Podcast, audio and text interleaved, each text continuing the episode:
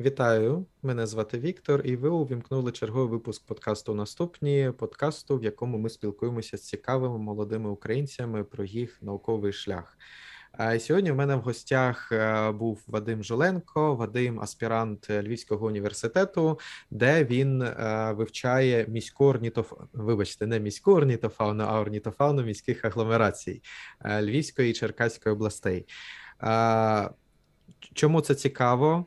Ви можете послухати буквально через кілька хвилин. Ще ми сьогодні розпо... Е, розмовляли з Вадимом про те, як годувати птахів, скільки взагалі птахів можна зустріти у містах, чим вони відрізняються від інших. Е, ще Вадим мені розповів велику таємницю, чому один з видів горобців зникає з міст. І відповідь була дуже несподівана для мене. Я думаю, вам сподобається. І е, Ще ми поговорили трошки про чим відрізняється кочівля і міграція.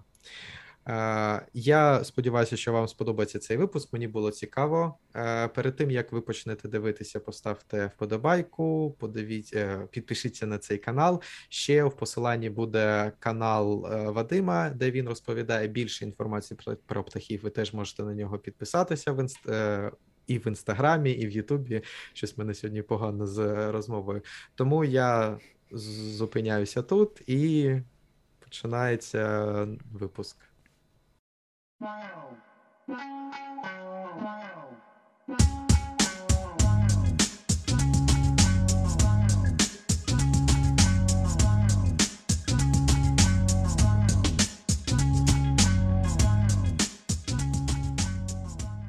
Вітаю, Вадиме.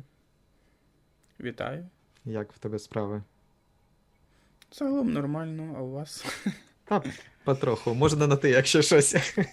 Та-да, так я в загальному. В загальному. Ну, бувало і краще, але бувало і гірше, так. А, Ну що, давай почнемо спочатку. А, Ти аспірант аспірант університету Львівського університету. Е, на якому ти році зараз? Третій, вже третій. Ага. По почав ось чи в процесі? Це вже почався третій. А, окей. Вересень. Добре. З вересня новий. А, добре. То я не зовсім слідкую за учбовими роками, тому добре. Е, третій рік. Е, ну, якщо ми почали вже аспірантуру, давай відразу, яка в тебе зараз тема, чим ти займаєшся в науковому сенсі? Е, я досліджую зимову орнітофауну міських агломерацій Черкаської і Львівських областей. Ну, як Методика, точкові обліки, і мапа, і чим більше обійду за рік, чим ліпше. Потім статистична обробка буде цікавіша.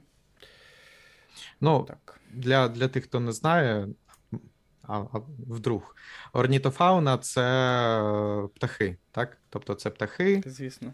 Так, в місті Львові та Черкаси. так? Е, загалом е, чотири міста: Львів, Черкаси, е, Канів і Жадачі. Просто два з одної області, два з другої області. Ага, окей. Зрозуміло. Давно ти орнітологією займаєшся? Ну, з другого курсу бакалаврата це вже десь років ем, багато. Три плюс два, п'ять, е, вісім років десь. Угу. Ну, я перший рік не сильно вважаю, через що я тоді занадто мало мав досвіду, і я зазвичай е, те, що перший рік не, не рахую ніде, бо воно недостовірне. До речі, я тебе не питав, а ти ось бакалаврат та магістратуру робив у Львівському університеті? Чи ти. Ні, ні, ні. Я бакалаврат і магістратура в Черкаському, а сюди у Львів е, через те, що в Черкасах немає аспірантури. От так, так склалось. Угу. Це в Черкасах університет? чи Черкаський національний. Ага, добре. Ну я чи чув, чи не чув. Ну, то таке. А чому саме Львів в аспірантуру? Ем, ну, в мене був варіант Харків, Київ, Львів. У Харків я так і не не, не поїхав, якось не склалось. В Київ їздив якось, ну, теж там були свої особливості. І якось не знаю, сам Київ мені напевно не сподобався. Якось м, таке дуже важке місто. А Львів саме місто гарне, і раніше у Львові бував, і ще й дуже так тепло прийняли колись. І тому Львів. А ти взагалі у Харкові був чи ні? Ні, зас- ні разу не був у Харкові. Ти знаєш, це таке цікаве спостереження. Ось коли там е, почалася велика війна, то там десь в інтернетах я зрозумів, що не так багато людей з інших міст України були у Харкові. І я таки, знаєш, ну, типу, Харків це не маленьке місто, це там друге або третє за величиною в Україні, і студентський центр, і там можна сказати, і науковий центр в якомусь сенсі. І було дивно, що люди вони просто навіть не знають, що таке Харків. І я пам'ятаю, там були такі е, жарти в інтернеті. Ну, харків'яни зрозуміють, буфети кулінічі. І, типу, ті, хто не з Харкова, вони таки завжди питалися, що це взагалі таке, і чому харків'яни е, готові за це вбивати. Ну, е, і то, і то це такий е, фастфуд вуличний, тому харків'янам це, це подобається. Угу. Так. Та взагалі я мало в яких містах, ну так, я не сильно подорожую. Угу. Там міст, може, 5-7 е, в Україні об'їздив, а так не більше. Ясно. Як сформувалася твоя наукова тема? Ось чи ти сам це розробив? В тебе були якісь там нароботки раніше, чи ти хотів піти в аспірантуру займатися птахами, і твій науковий керівник е, запропонував цю тему? Як це вийшло? Е, Ні, ця тема у мене з самого початку. Колись на бакалавраті в мене була чуть-чуть інша тема, пов'язана із інвазивними видами, але щось мені вона не припала до душі якось так.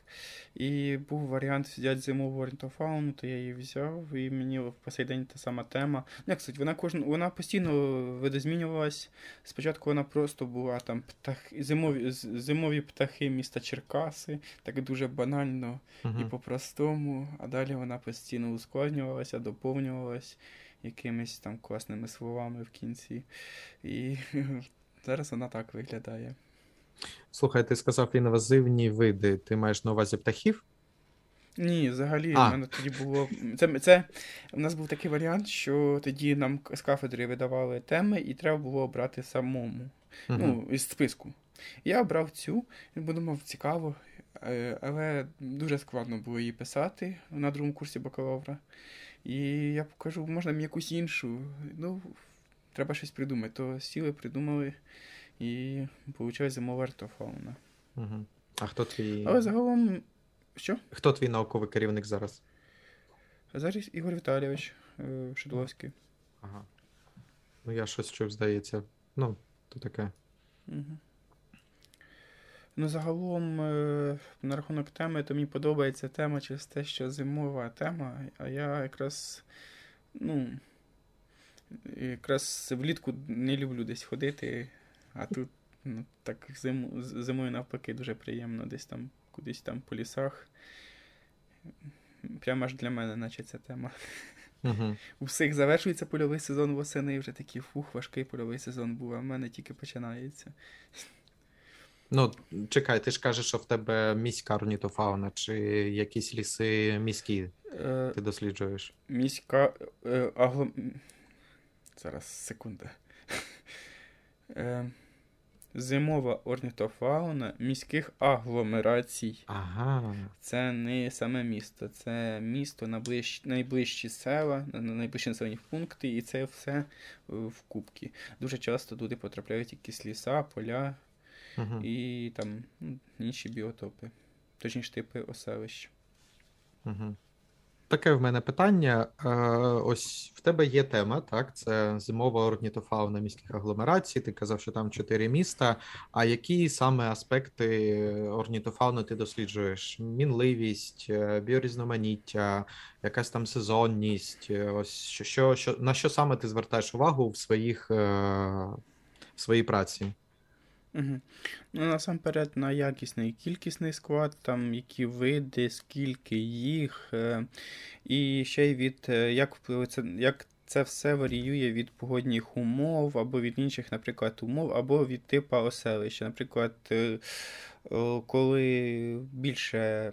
Більший мороз, там більший сніг, то, наприклад, та сама синиця велика чаш е, більшій кількості трапляється у міських парках. Коли відлига, то вони розліта... розлітаються на більшу територію, ну, через те, що вони не сильно полюбляють е, бути поруч один з одним, і вони це такі, як сказати, кожному потрібна своя територія, так як от атомні, е, як, як електрони в електронній рішітці ще всі, куди можуть, туди і займають вільні місця. Угу. Таке. Ще крім того, оце е, поділені ці всі мапи на типи оселищі. Наприклад, взимку притаманні там одні птахи переважно для одних типів оселищ, і, ну, наприклад, їх можна виявити тільки в певних, а інші в інших, наприклад. Ну, таке. Е, крім того, ще, що ще таке. Ну і порівнюємо між собою самі ці агломерації. Наприклад, та сама там. Черкаська і Львівська агломерації дуже різняться між собою за Мгм. як за видовим, так і за кількісним складом. І треба знаходити причини, чому це так. Наприклад, у Львові жодної великої річки немає, а у Черкаси розташовані на березі водосховища. Це вже великий, ну, причина такої е, відмінності. Тоді, наприклад, ті самі, чому, чотири міста? Бо два обласних центра, два районних центра, і вони ж е, за рівнем урбанізації різні. Наприклад, ті самі Львів і, Черк... і Львів і Черкаси, вони такі сильно урбанізовані, принаймні в центрі міста.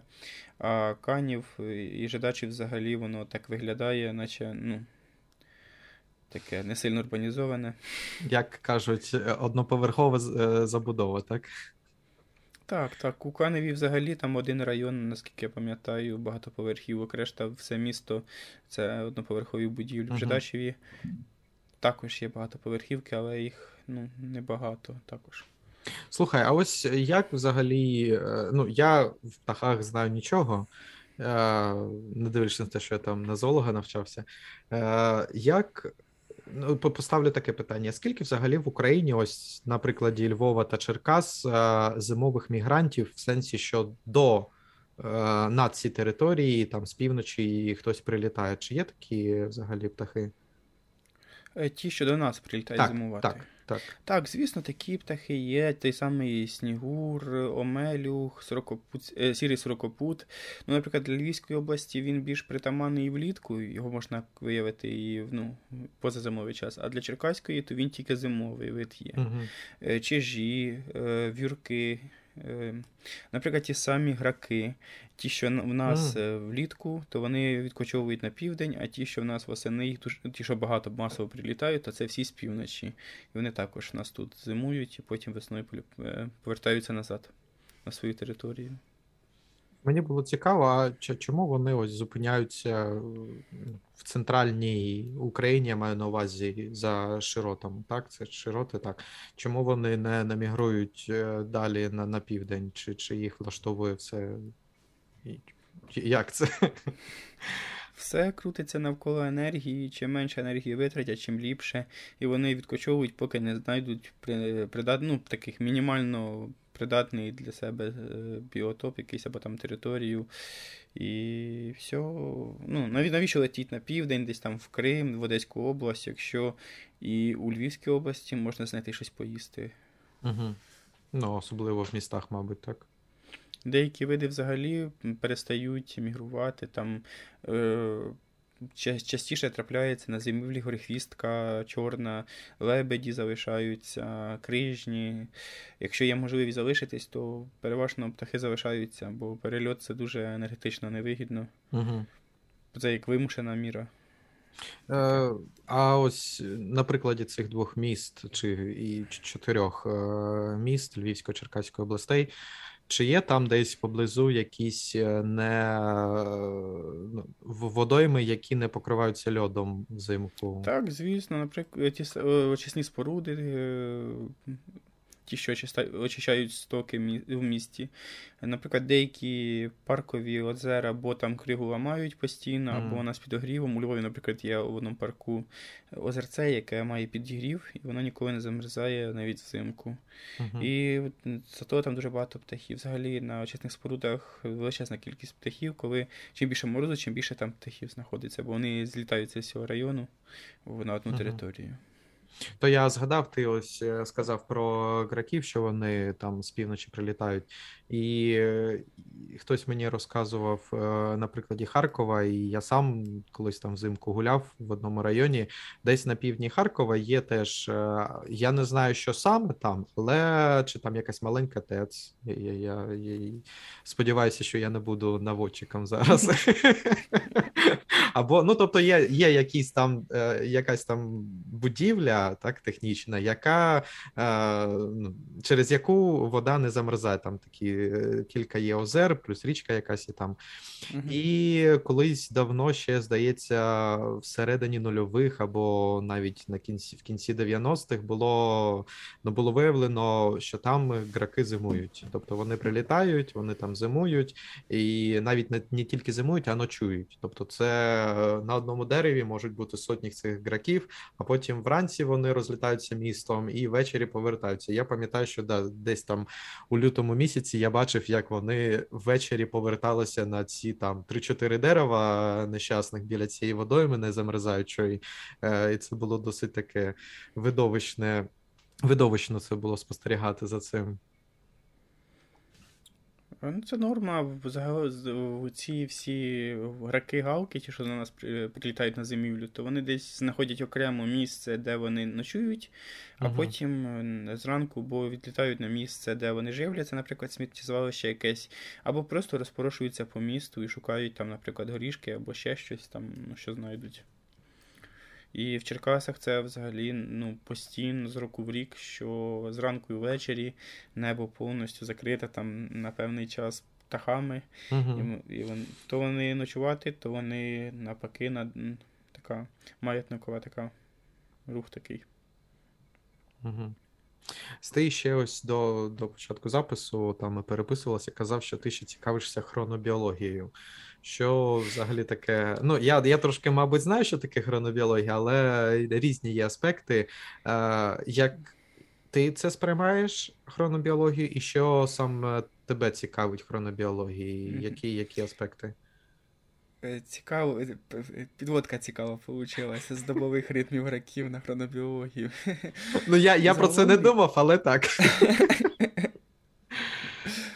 Е, загалом, хронобіологія мені цікавий сам напрям, але я ніяких досліджень не веду. Uh-huh. Просто там, наприклад, е, всякі там статті читаю по цьому по цьому поводу. Або, наприклад, книга, коли нарешті лист плюс Ольги mm. Масової відвіхали. Дуже дуже цікава книга. І в мене була колись ідея ще на майстратурі. Е, щось придумати з орнітологією, де би була дотична і хронобіологія. Але не склалось поки що, можливо, щось пізніше придумаю. Ну тут Взагалі, ти маєш то... на увазі е, не якісь там клітинні цикли, не якісь там фізіологічні Ні. процеси, а саме поведінкова, так, хронобіологія. Тобто. Так, вона ж хронобіологія це не тільки якісь там наносекунди, там хвилини, а, наприклад, на ті самі мегаритми, які відбуваються тисячі років, і це все, що в проміжку від секунди, долі секунди до кількох тисяч років, все це е, є предметом дослідження хронобіології. Угу. Я зараз подумав, чи можна на біологічних об'єктах досліджувати якісь там сторічні процеси, і єдине, що спало на думку, це якісь там черепахи, які там 200-300 років живуть, і, мабуть, на них можна якісь процеси, що тривають більше 100 років вивчати. Ну, насправді на всіх можна досліджувати такі процеси. Наприклад, е, навіть на птахах е, в музеях зберігаються в фондосховищі тушки різних птахів, і там вказана дата. І, наприклад, можна взяти, е, відловити або ну. Ніхто вже не відловлює птахів. Там, наприклад, зібрати вибірку із птахів, які загинули зараз там достовір, наприклад, 100 особин граків, зняти проміри з тіла, а потім піти в музеї, по- взяти з фондосховища тушки, і, яким уже 100 років, і дослідити, як змінились, наприклад, е, там, довжина крила, там, або там е, ще якісь такі розміри, ну, пов'язані з розмірами цих птахів. Або там, наприклад, там може, ем, не знаю, ще якісь такі особливості. І, і виходячи з цього, можна зробити там висновки, що там за 100 років в середньому розмах крил граків побільшав там на 0,3 мілі... там 0,3 міліметра, наприклад. І чому Ну, так? Знову Ти ж таки. це зараз кажеш умовно, або ти. Умовно. А, Ні-ні. окей. Е, Як сказати, е, це зараз ну, роблять, але я зовсім не знаю результати роботи тих, хто це робить. Я так уявляю, Окей, що... але окей. це таке робиться зараз. Це, до речі, ти мені нагадав. Я пам'ятаю, були схожі дослідження на курках, курках, на куриці, так? А, домашній. А, в сенсі досліджували розмір якоїсь там кістки, ну, здається, стегнова чи якась, ну, типу, яка, яка найчастіше, так? Е, В курках можна легко ідентифікувати, мабуть. Е, Порівнювали розмір цієї, цієї кістки у сучасних курей і у там 500, е, 1000, 2000 років тому, які були знайдені на якихось зупинках е, людей, там, ну, або в сільській міс- місцевості десь. Ну, тобто археологічні якісь знаходки, так? І археологічні, сто- е, і, і... раз, два, три. Історичні, ось, хотів сказати історичні. Е, Тобто так, порівнювали розміри цих кісток, форму цих кісток сучасних Корей і там ну, за, за деякий час тому. І було показано, що насправді ця кістка стегнова вона збільшилася в розмірі через те, що більша кількість м'яз навколо цієї кістки, і анатомічно ця кістка має тримати ці м'язи, а м'язи більші, тому що ми їх е, вирощуємо, щоб вони в них було більше м'яса. Тому Ну так, штучний добір трішки вплинув на курей угу. за ці роки, поки вони з нами співіснують. ну, не тільки на, на, на, на Кореї. Це, це цікава, до, до, до, до, речі, цікава тема. Ось е, чи є якісь такі дані щодо довгострокового впливу міст на морфологію птахів? Ось те, що ти зараз сказав, ось ці мертві птахи, вони, ну, я не знаю, працював ти з колекціями чи ні, вони десь там з умовно е, природних середовищ чи з міст так само? Ні, ну зберігаються вони звідки де знайшли, і там є і в місті, за містом, які хочеш. Але я з ними ну, напряму ніяк не взаємодію. Ну, а так з особистих е, спостережень, то, наприклад, явище часткового альбінізму серед тих воронових, то в містах набагато більший відсоток, ніж в. Е, Там, наприклад, селах або за містом, через те, що, по-перше, в містах їх більше, а чим більше, чим більша ймовірність такого птаха виявити. Мгм. А по-друге, там, ну, можливо, і живлення, як на це впливає, і, е, і багато інших таких факторів. Тобто, ще, ще раз, тобто у місті можна частіше зустріти умовно білу ворону, так? Умовно, білу ворону, так, в місті частіше. Цікаво. Не знав про це. А ти часто бачив білих ворон? Ну, Абсолютно Аль- білу ворону не бачив, але з частковим альбінізм, альбінізмом то частенько бачив і, і галок, і граків, і ворон сірих. В основному якесь там одне-два пір'їнки білі. Ну, найбі... в мене є фото галки, яку я сам сфоткав в Черкасах, то вона прям дуже-дуже рябенька була. Така мгм. найбільш альбіністична, яку я бачив з усіх.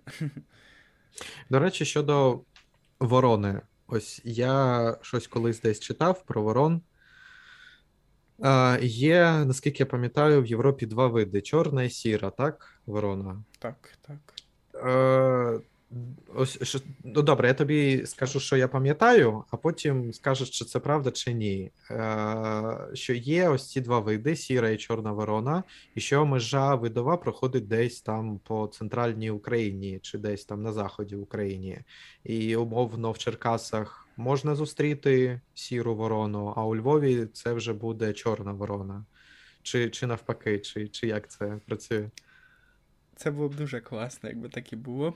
Насправді, цей кордон між чорною і сірою е, вороною десь, можливо, в Польщі, не в Україні. Mm. Навіть на Закарпатті чорних ворон немає. Взагалі на, на, на всій території України немає чорних ворон. Це рідкісний залітний вид, який кілька разів лише фіксувався. Mm-hmm. І коли хтось каже, що ой, я бачив чорну ворону, насправді вони бачили граків. Mm-hmm. А от в Європі нормально побачити чорну ворону. І навпаки, там сіру не, не, не можна побачити. Угу. Ну, то, значить, так, помилявся щось. Ні, ну суть правильна, але трошки кордон не то, не той. Угу. Таке. Е, Ось я розумію, що ти займаєшся міськими агломераціями, але мені трошки цікаво про птахи у, у містах. Ти ну, ти ж і в містах теж досліджуєш птахи, птахів. Так, так, так це ага. ну, місто частина агломерації. Ага. Скільки взагалі, ось там в середньостатистичному українському місті і великому, скажімо так, так, є видів птахів? Якщо за цілий рік, то я думаю, в будь-якому місті можна нарахувати більше сотні видів птахів. Ну, якщо mm-hmm. врахувати і парки, і околиці міста. Наприклад, є під Черкасами зовсім невеличка територія, 5,5 гектарів. І я за рік там облікував понад 80 видів птахів, при тому, що це маленька територія. Якби, ну, я думаю, зовсім не важко знайти 100 видів за рік в одному місті. Ну, звісно, якщо ходити по всьому місту, а не по одній вулиці, десь там, де все в бетоні. Угу. А... Взагалі в Україні більше, ніж 430 видів, і з кожним там раз в кілька років додається плюс один вид.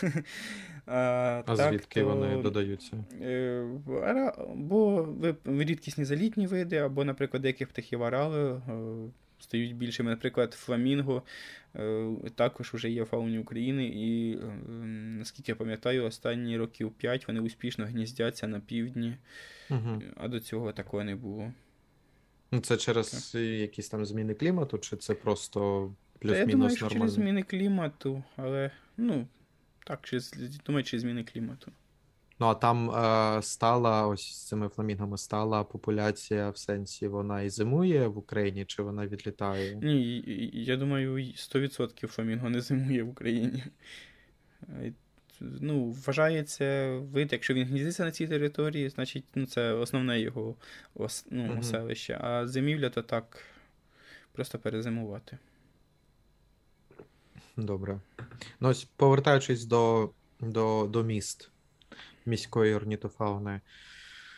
Е, Наскільки міська орнітофана відрізняється від е, природньої, та чи є якісь такі узагальнюючі тенденції, що, наприклад, в містах можна побачити птахів певної екологічної групи, наприклад, а ось у природних середовищах така екологічна група менш представлена. Ось е, в такому екологічному контексті, як вони відрізняються міські та природні? Ну, думаю, насамперед це залежить від власне міста. Наприклад, в нас в Україні знайти місто, де бігають кулики прямо по тротуару, не знайти. А там більш північні країни, то там є такі, мені там знайомі скидали відео, що в них прямо посеред міста бігають там сотні куликів, і це нормально для того міста. Для нас це вид, який е, його можна знайти десь біля річки якоїсь, або там біля якоїсь водойми, вологі луки, болота, а серед міста його не побачиш побачиш. Ну хіба що десь пролетить мимо. А так, щоб, ну, таке. Наприклад, воронові то досить часто у всіх містах України трапляються, крім крука, бо крук не сильно любить такі урбанізовані території, але на околиці міст вони є. Ну, ще є Горіхівка і Кукша, які взагалі тільки на полісі, їх дуже мало, тому в містах їх також не можна побачити. Це якщо, на прикладі е, Воронових. На прикладі синиць, то я е, ну, в одному місті взимку можу побачити всі види синиць, крім блак... Е, крім білої. Uh-huh. Там їх ну, близько десятка видів, і взимку вони всі є в містах, а влітку залишається лише кілька з них. Взагалі, е, взимку птахи тяжіють до міст і.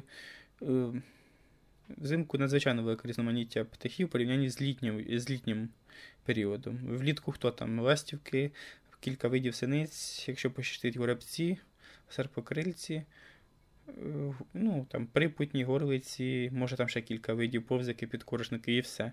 А взимку можна побачити майже будь-які види, які є в фауні України, якщо пощастить. Наприклад, там ті самі там посмітюхи. Я взимку ні разу не бачив, е, влітку ні разу не бачив на території міста. А взимку постійно е, там волове очко, золотомушки, це все взимку постійно є в містах. Так, а що їх Навіть хижі птахи.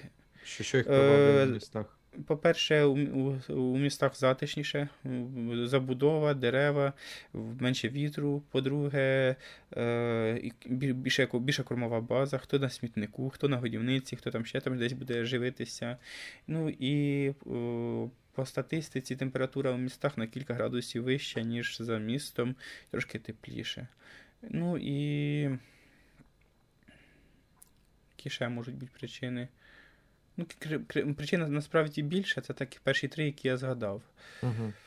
Ну, що щодо живлення, наприклад, ось ну, різні птахи живляться різними об'єктами, так, різними продуктами, угу. скажімо так. Ну і хтось там може, наприклад, рослинної їжі харчуватися, а хтось е, потребує там комахи, чи, чи, чи у птахів е, може відбуватися зміна, наприклад, на рослинну їжу або якісь там залишки їжі протягом зими, навіть якщо вони влітку харчуються виключно е, комахами. Так, це для птахів абсолютно нормально. Е, Навіть більше всі птахи е, в період е, вигодовування пташенят переходять на тваринну їжу, навіть якщо вони весь період їдять тільки рослинну їжу. Через те, що так легше вигодувати пташенят, білкова їжа ефективніше.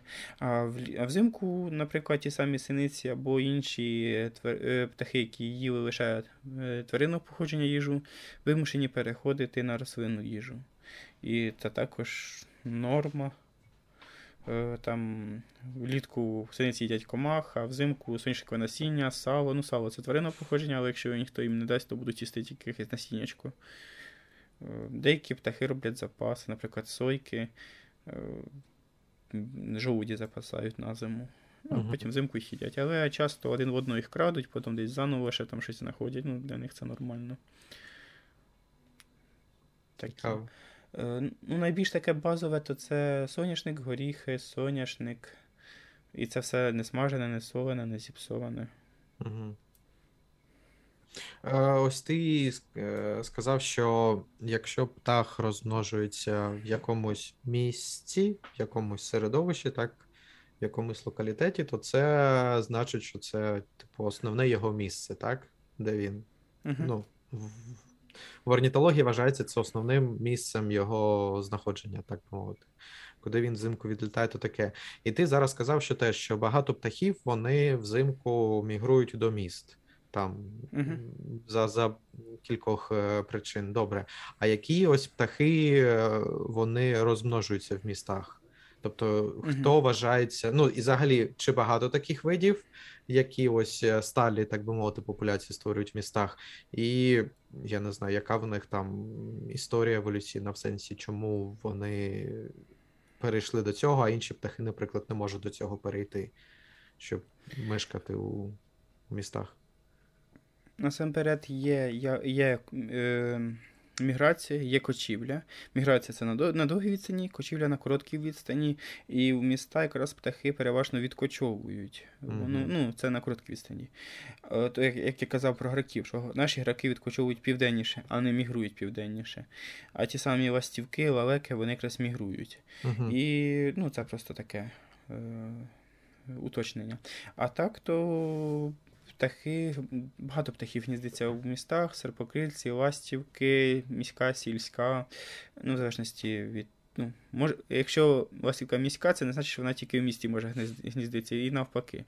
Горобці, польовий, хатній, але горобці в містах України зараз активно вимирають, і все менше менше горобців в містах. Крім того, синиці, там велика, блакитна, чорна, е- повзик, підкорошник, можна перечисляти дуже довго. Багато птахів, дрозди чорні, співочі, е- це все гніздиться в містах, і це далеко не повний список тих, хто гніздиться в містах. Є деякі види, і це залежить від того, від рівня їхньої, їхньої урбанізації. Є види, які спокійно це переносять, наприклад, воронові, вони спокійно призвичаються до нових умов. А є, наприклад, види, які на це дуже так. Дуже дуже повільно до цього звикають, і тому вони ніяк не можуть е, оселити, знайти собі місце в містах. Ну, наприклад, ті самі кулики, якщо навіть якесь озерце є в місті, навряд чи там буде е, гніздитись кулик через те, що. Ну, на березі, точніше, цього озерця, через те, що е, там фактор злякування буде, хтось прийшов, злякав, він не може спокійно. Так. А в Авроні без різниці, хоч люди ходять, хоч машини їздять, загніздилось і нормально.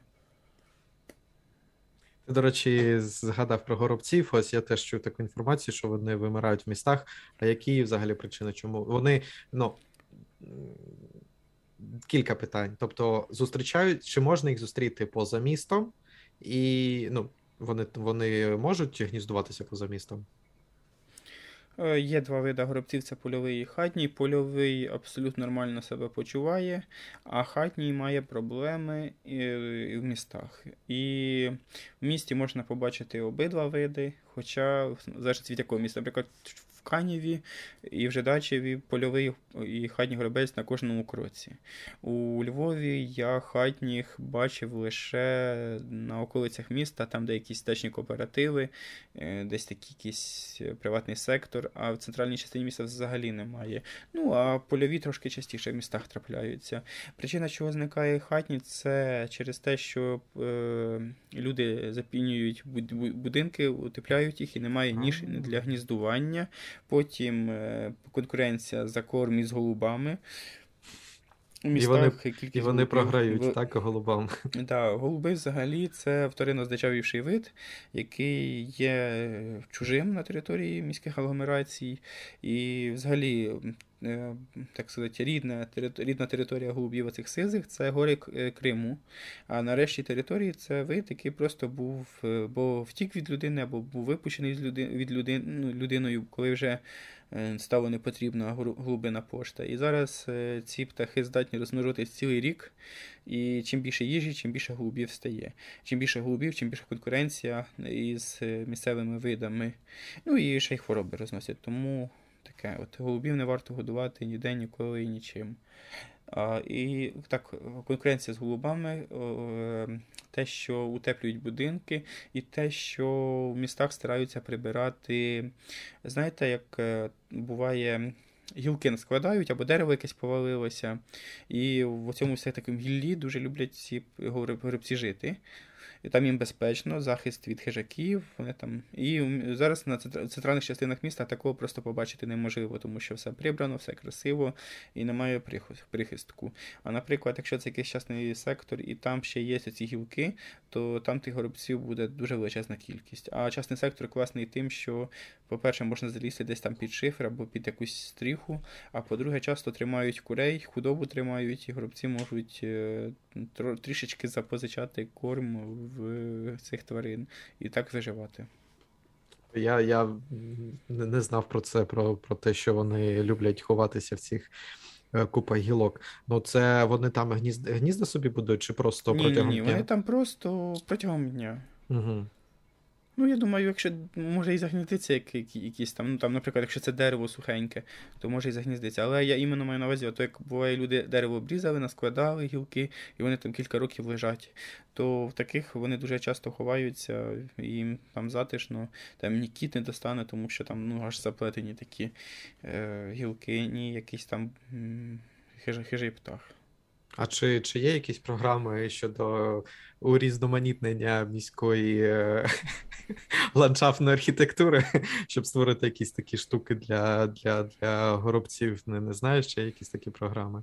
Ну, прям такого ще я не чув. Там, Наприклад, для комах, то роблять там будиночки для комах, угу. а от щоб хтось е, спеціально серед парку насипав купу гілля для того, що там горобці за те, що себе почували, ще такого ніде не бачив. Слухай, ну це цікаво, я я про це не думав. Ну, а те, що кажеш про утеплення будинків, це це саме недостатня кількість гніздових місць, так? Місць для гніздування. Так, так. Ага. Ну і ще проблема в тому, що, наприклад, якщо якийсь там птах зможе собі там видовбати якусь там нішу невеличку в тому пінопласті, то люди зазвичай потім його запінюють заново той отвір. І часто буває, що птахи залишаються там, ті самі серпокрильці. Е, Вже були випадки, коли бачать серпокрильців в піні, ну, в монтажній. Uh-huh. Таке от. Бо ну, якби люди запінювали ті отвори взимку, наприклад, або пізній осінні, то нічого не було. А вони запінюють, як тільки побачать, і часто шкодять птахам. Угу. Тобто, це має бути якась така, знаєш, порада або навіть настанова, що якщо ви хочете робити якісь ремонти, то робіть це там умовно взимку чи, чи там восени. Так, наприклад, коли дерева обрізати, там е, там якісь великі гілки зрізати, то ліпше зробити це пізньою осінню, через те, що, можливо, на тій гілці десь хтось загніздився, і е, воно впаде та і все. Угу. Цікаво. А ось цей горобець хатній. Хатній, так він називається? Так. так. Звідки він е, взагалі сам походить, як вид? Не знаєш? Е, от е, прям так на пам'ять не знаю. У мене цей. Десь там був файлик на ноуті з PDF, де розповідалось, який вид звідки пішов, ну, за філогенетикою. Угу. Але не скажу, такої інформації в голові не тримаю. Не не знаєш нічого страшного. Знаєш, я ще зараз подумав: е, ось щодо годівничок. Е, я думаю, що багато інформації в інтернеті, але я не звертав на це уваги, якщо чесно. Що можна класти, що не можна класти годівничку, якщо є бажання у якоїсь там бабусі чи, чи дитинки підкормлювати, підгодовувати птахів. Це якраз одна з таких найбільш е, болючих питань, якраз одна з причин створення того YouTube каналу. Е, це жах просто. Що туди тільки не кладуть? Все, що знайдуть, це і несуть там фісташки, там тортики, чіпси, ще там кашу якусь там, ще борща б налили, ну я не знаю. Ну, все, що тільки можна несуть. І це зовсім неправильно. І найбільш таке просте, що потрібно запам'ятати, це там має бути не солене, не зіпсоване, не смажене, не солодке. Бажано таке, як воно виглядає в природі, наприклад, насіння соняшника, горіхи, там грецький горіх, можна арахіс трошки дорожчий, е, сало. Сало це замінник комах, і сало дуже багато яких птахів їдять. Mm. Чисто, що це дуже калорійно і багато поживних речовин. Е, ще можна там насіння кавуна, дині, насіння бур'янів. Просо можна, не пшоно, а просо. Просо це не це, пшоно це облущене просо.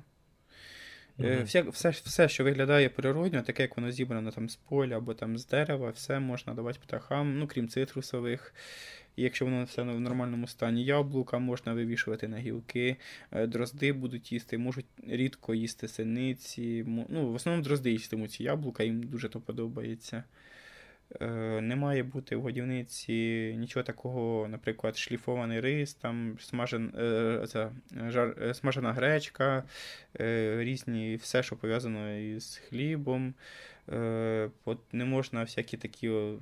Ну, таке оброблено. Чим дужче оброблений продукт, чим гірше. Ну, ті самі фісташки і чіпси це взагалі жах.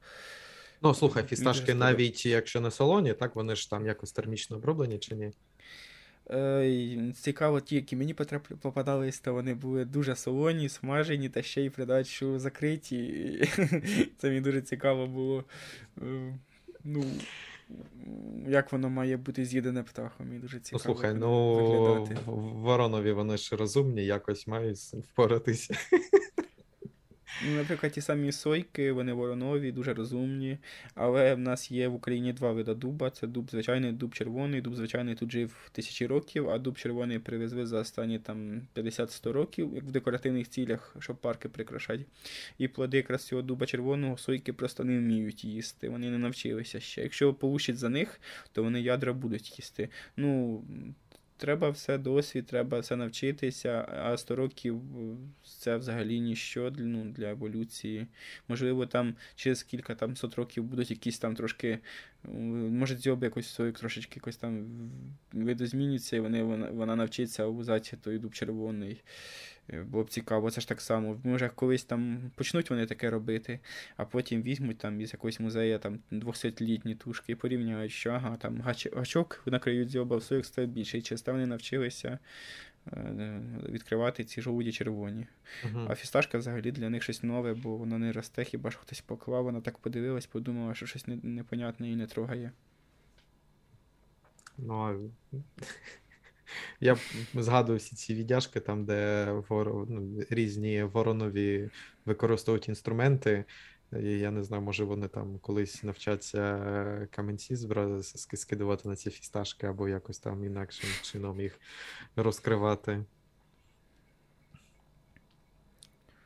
Таке, ну то може і научаться все. Ну, на, на рахунок кмітливості воронових, то мені здається, там ще багато чого ми не знаємо. Там Взагалі там вони, наприклад, мені дуже сподобався дослід, як брали в циліндр, е, набрали води, положили туди якусь там їжу, і крук мав додуматися, як достати цю їжу, і йому положили різні камінчики, різні там дерев'яшечки. І зрозумів, що якщо щось кидає таке легеньке, то воно не тоне і навпаки заважає. Потім почав кидати тільки важке, і так піднявся рівень води, і він він то отримав. І ну, додуматися до такого, це якось так дуже класно. І і не тільки. Наприклад, ті самі воронові можуть е, вивчати слова uh-huh. і застосовувати їх не так, як папуги деякі, що просто вивчив і 300 разів на день там привіт, привіт, привіт. А, е, Ну, вона, наприклад, в мене колись жила сойка, то вона єдине, що вивчила, це дай. І казала дай тільки тоді, коли бачила щось в руках, те, що їй дуже сподобалося. А так вона не ходила, не казала там 300 разів на день це слово. Наприклад, ви, ну, більші папуги, ті, що більші, вони також дуже розумні. І в мене раз з одним чоловіком спілкувався, в нього живе Жако вже більше 20 років. І той Жако, коли його вкривають е, коциком, щоб він не вночі не кричав, uh-huh. то він перед тим каже добраніч. І за цілий день він, він, він, він це, це так смішно. І він не каже це слово там зранку в обід. Він каже тільки тоді, коли його накривають е, на ніч, він каже добраніч. Це дуже класно. І ще каже, вітається. І і теж вітається тільки один раз. Там Хтось там прийшов в кімнату, привітався. Зайде ще раз в кімнату за той самий день вже не буде вітатися. Ну, знаєш, я я, я пам'ятаю, коли я там навчався десь чи в технікумі, чи в університеті, бувало так, що ти бачиш одну людину е, кілька разів на день, і я завжди, коли приходив, я вітався. Ну, типу, ну, вже вже певний час пройшов, тому можна вже і привітатися. А ось папуга розумніше, ніж я була в нього вдома там кілька людей, uh-huh. а в університеті то да, там багато можна з кількома людьми. Як то кажуть, з хорошими людьми можна кілька разів привітатися. Ну так, так. так. Добре, слухай, ось е, таке методологічне питання. Е, ось в твоєму випадку, як взагалі е, ти вивчаєш птахів е, взимку? Тобто, це тільки візуальне спостереження, візуальна якась обсервація, чи ще якісь там акустичні методи, чи я не знаю, там посліди якісь чи е, результати життєдіяльності, там, наприклад, хтось дятел якийсь там е, шишку довбав, і ти ти розумієш, що тут був дятел, наприклад. Е, Ну, наприклад, я досліджую це все е, точковими обліками із е, подвійною смугою виявлення, і це в основному оптичні що, що, що, що, значить що значить точкове з подвійною смугою виявлення? Е, Є різні тип, типи обліків. Наприклад, є маршрутний, це коли треба пройти по якомусь маршруту. Є там ще там якісь. А в мене точкове це коли в мене завдана заран... завчасно точка на мапі, uh-huh. я маю туди прийти. І ну, це і затовано точкове, бо воно на, на точці. Я не маю рухатися з тієї точки.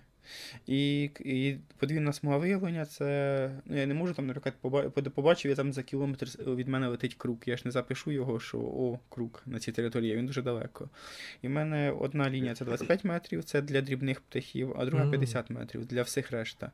І це це зроблено для того, що, наприклад, побачити там якусь там золоту мушку на відстані 40 метрів, 50 метрів майже неможливо, і тому треба дві смуги. Таке. Ну і звісно, якщо я чую якийсь голос птаха, то я знаю, ага, тут заспівав воно там чиж.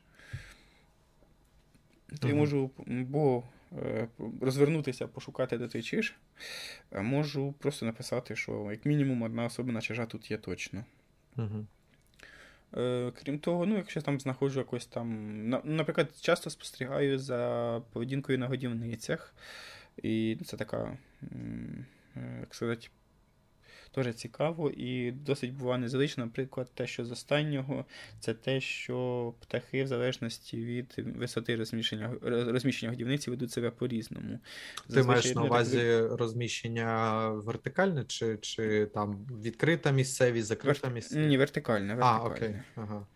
Наприклад, ось в мене на дев'ятому поверсі годівниця, то синиці ведуть себе зовсім не так, як на першому. Зазвичай вони взяли корминку і полетіли, з'їли, повернулися. А тут вони сидять, наїдаються скільки можуть, через те, що дуже невигідно летіти на дев'ятий заради однієї зернинки і туди, і так туди-сюди літати. І ну, для мене це трошки якось так незвично. А як вони знають, що на висоті дев'ятого поверху може бути якась їжа? Це вже якесь там Е, навчання чи, чи приклад з інших птахів?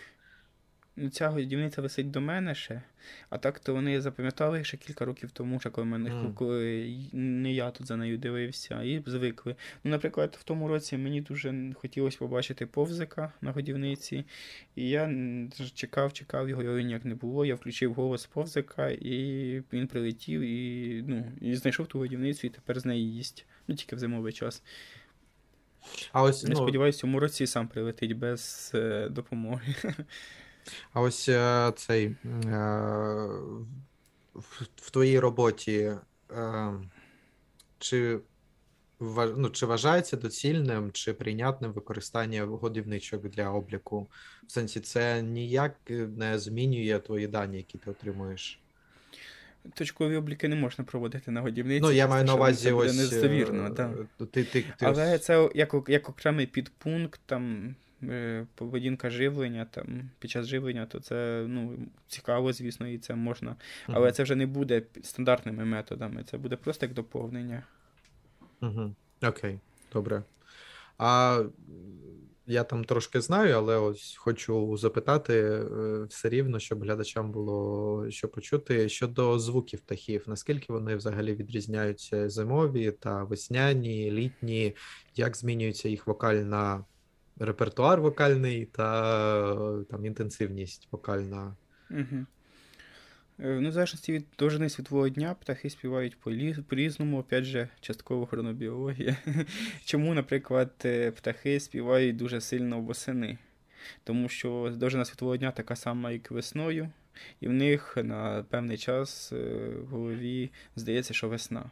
І вони знову починають шлюбні пісні, але потім доходить, коли ще коротший день стає, що щось не то, і перестають.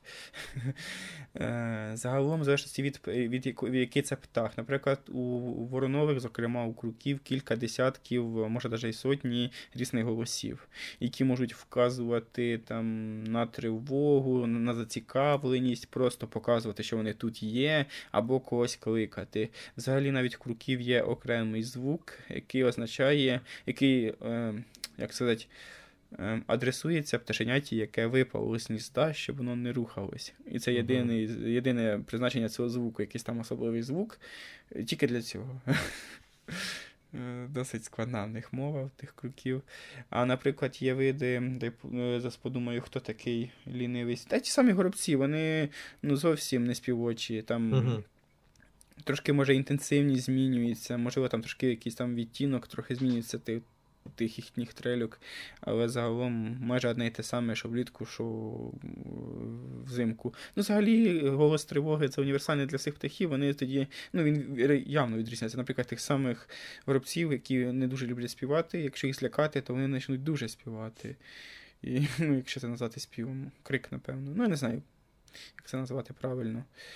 Е, Навесні, наприклад, першими починають е, дятли, напевно, на мою думку. Вони ще на початку лютого можуть уже виспівувати, там, вистукувати, там, як їм заманеться. Е, Ті самі круки вже теж в лютому вже починають уже там якось цікавіше співати. Ти мені ем, нагадав ось цими криками тривоги, так? Я там влітку був на конференції одній, поведінкова конференції. Там була пленарна доповідь, японський якийсь дослідник. Я зараз вже не пам'ятаю, як його звати, але він досліджує вокалізацію, тобто, ну, так, вокалізацію птахів, якихось там японських синиць. Я не знаю, чи це окремий вид. Здається, що так, це окремий вид, але що що він показує? Він е, задався питанням, чи е, відрізняється мова у птахів. Е, чи відрізняється мова у птахів, які там або підвиди, або близькі види. І ось він там робив певні експерименти з синицями японськими, синицями європейськими і показав, що здається, у японських синиць є спеціальний крик, який позначає змію. Тобто вони використовують цей крик тільки коли вони бачать змію, яка повзе десь там на землі. Він там якось це експериментами показав. А всі інші е, тривоги, крики тривоги, вони ну унікальні, і навіть європейські синиці теж розуміють. Ну я не знаю там скільки в Європі синиць, але якась там е- синиця європейська вони теж розуміють ці крики японських. А ось те, що стосується змії, це тільки там така особливість е, японських синиць. Це ось те, що ти нагадав мені зараз. Угу. Ну, взагалі, у птахів є такі, можна сказати, говірки, чи як це назвати. І є сайт Ксеноканта, де зберігаються голоса птахів різних видів з різних територій. І, наприклад, якщо там порівняти голоса, то зовсім різні, наприклад, синиці в Україні і Європі. Угу. І якщо вмикати, так як я повзика покликав голосом, якщо вмикати, наприклад, голос повзика десь із Франції, то можливо він навіть не відреагує на нього. Цікаво. Тобто ну, якась така... них, Ну, так як і люди на на різних територіях говорять по-різному, навіть якщо одною мовою. Так само і птахи. Взагалі, у птахів навіть раси є в тих самих е, зозуль, вони всі однакові, але є раса очеретяних е, зозуль, є раса лісових зозуль, і різниця в тому лише лише за кольором яєць, яких вони відкладають. Це тому, що Це... ці види, яким вони підкладають яйця, відрізняються, так? Так, так. Угу. І певно, це був колись одна раса, колись була, але потім, так як називається, забув цей термін, коли одна популяція розділяється на дві такі субпопуляції. Дивергенція, е, не знаю. Ну, ну, може і так, е, забув термін. І певно, всіх ті зозулі, які мали таке суміжний колір яєць між тим між тим, вони просто вимерли, не передали свій генетичний матеріал. Ті, хто крайні були, то навпаки вони мали більший успіх і так склало, що тепер є дві раси зазуль. Угу. Цікаво. Ну так, це ж це ж їм необхідно для того, щоб е, батьки, е, яким вони підкладають яйця, не, не розуміли, що що щось не так відбувається ну, в їхніх кладках.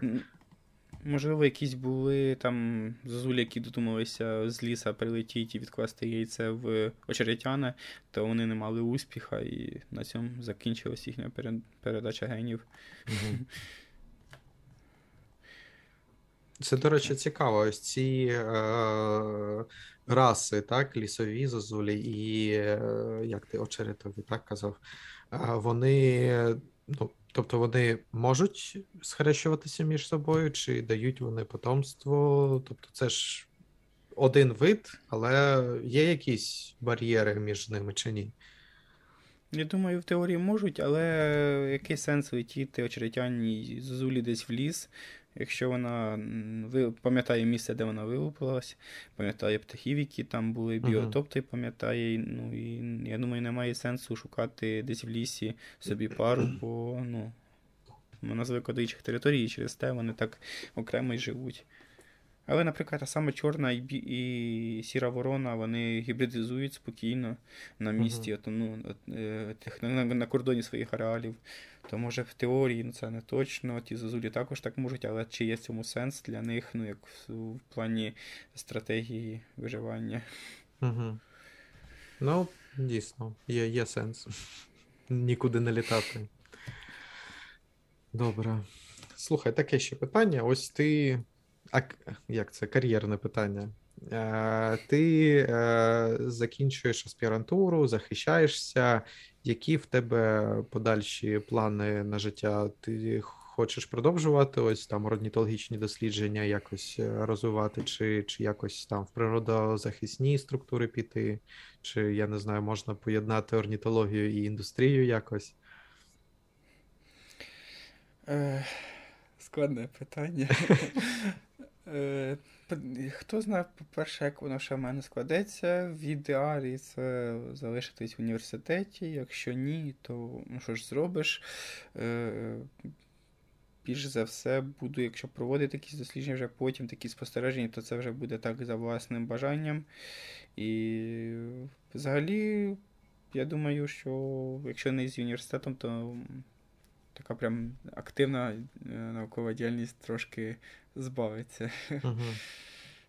А так то ще зовсім не знаю. Може, кудись і в природоохоронний дійсно. Таке. А ось, до речі, е, в тебе зараз там у твого керівника є якісь там спільні проекти, контакти з іншими там установами в Україні чи за кордоном, щоб якісь такі більші проекти вивчення урбанізованих орнітофаун в агломераціях, в містах, в урбаністичних чи неурбаністичних е, локалітетах. Є якісь такі проекти суспільні? Ну, в час війни взагалі багато таких проєктів призупинилися, а так то. Ну, кілька є таких, е, де можна взяти участь, але на, наразі не беру участь ні в яких uh-huh. таких глобальних проєктах. Окей. Ну то що, я думаю, будемо закінчувати. Так. Було цікаво послухати. Я, ну, я, не дивлячись на те, що я про птахів знаю нічого, мені цікаво слухати про тварин, не дивлячись на те, хто вони і що вони. Е, дякую тобі за, за час, що приділив нам. Я сподіваюся, що глядачам було цікаво і слухачам послухати про про птахів у містах, про те, чим їх можна годувати, чим їх не не можна годувати, про діалекти у пташиних мовах. Сьогодні в мене в гостях був е, Слухай, я забив твоє прізвище. Жуленко, вибач. Так. Е, Вадим Жоленко, Вадим Жоленко, аспірант Львівського університету, е, де він досліджує орнітофауну в міських агломераціях у Львівській та Черкаській областях. Ще я забув про це сказати, але Вадим є ведучим каналу. Е, Вадим, як він називається правильно? Ну, просто біо і все то, то перехід від назви. У мене була а. одна назва, вона мені вона виявилась невигідною, дуже невигідною, і я помаленьку переходжу на іншу назву. Я ну, ти маєш на увазі на Ютубі, чи. чи я... Так, так, так, так. Ага. Ну, я потім все перейменую. Добре. Пізніше. Ну, ну, чекай, там DS, DS6 Nature чи ні? Так, так. Це зараз так називається, але я по чуть-чуть змінюю цю назву на просто на біо і все ага. букви. Окей, Так буде окей. легше шукати, легше запам'ятовуватися, а то я так підписав по складному і. Ну, в будь-якому випадку ви знайдете посилання на цей YouTube канал в описі під цим відео. А, Так, Вадим, е, ведучий цього каналу, де він розповідає дуже багато цікавих речей про птахів про їхню історію, про різні види, де їх можна зустріти. Тому, будь ласка, переходьте, підписуйтеся на цей канал, там дуже багато цікавої інформації. Але перед тим як ви це зробите, будь ласка, підпишіться на цей канал спочатку, тому що не всі, хто дивляться це відео, підписані на цей канал. Я знаю, що ти ще не підписаний. Підпишіть, будь ласка, е, ставте вподобайки, коментуйте. До речі, до вас є певний інтерактив. Напишіть, скільки видів птахів сьогодні Вадим згадав у цьому випуску. А, Що ще? Є ще у подкасту Інстаграм і Тікток, посилання теж у відео, тому е, підписуйтесь де, всюди, де можете. І до нових зустрічей. Дякую, Вадиме, мені було цікаво. Дякую за увагу. До зустрічі.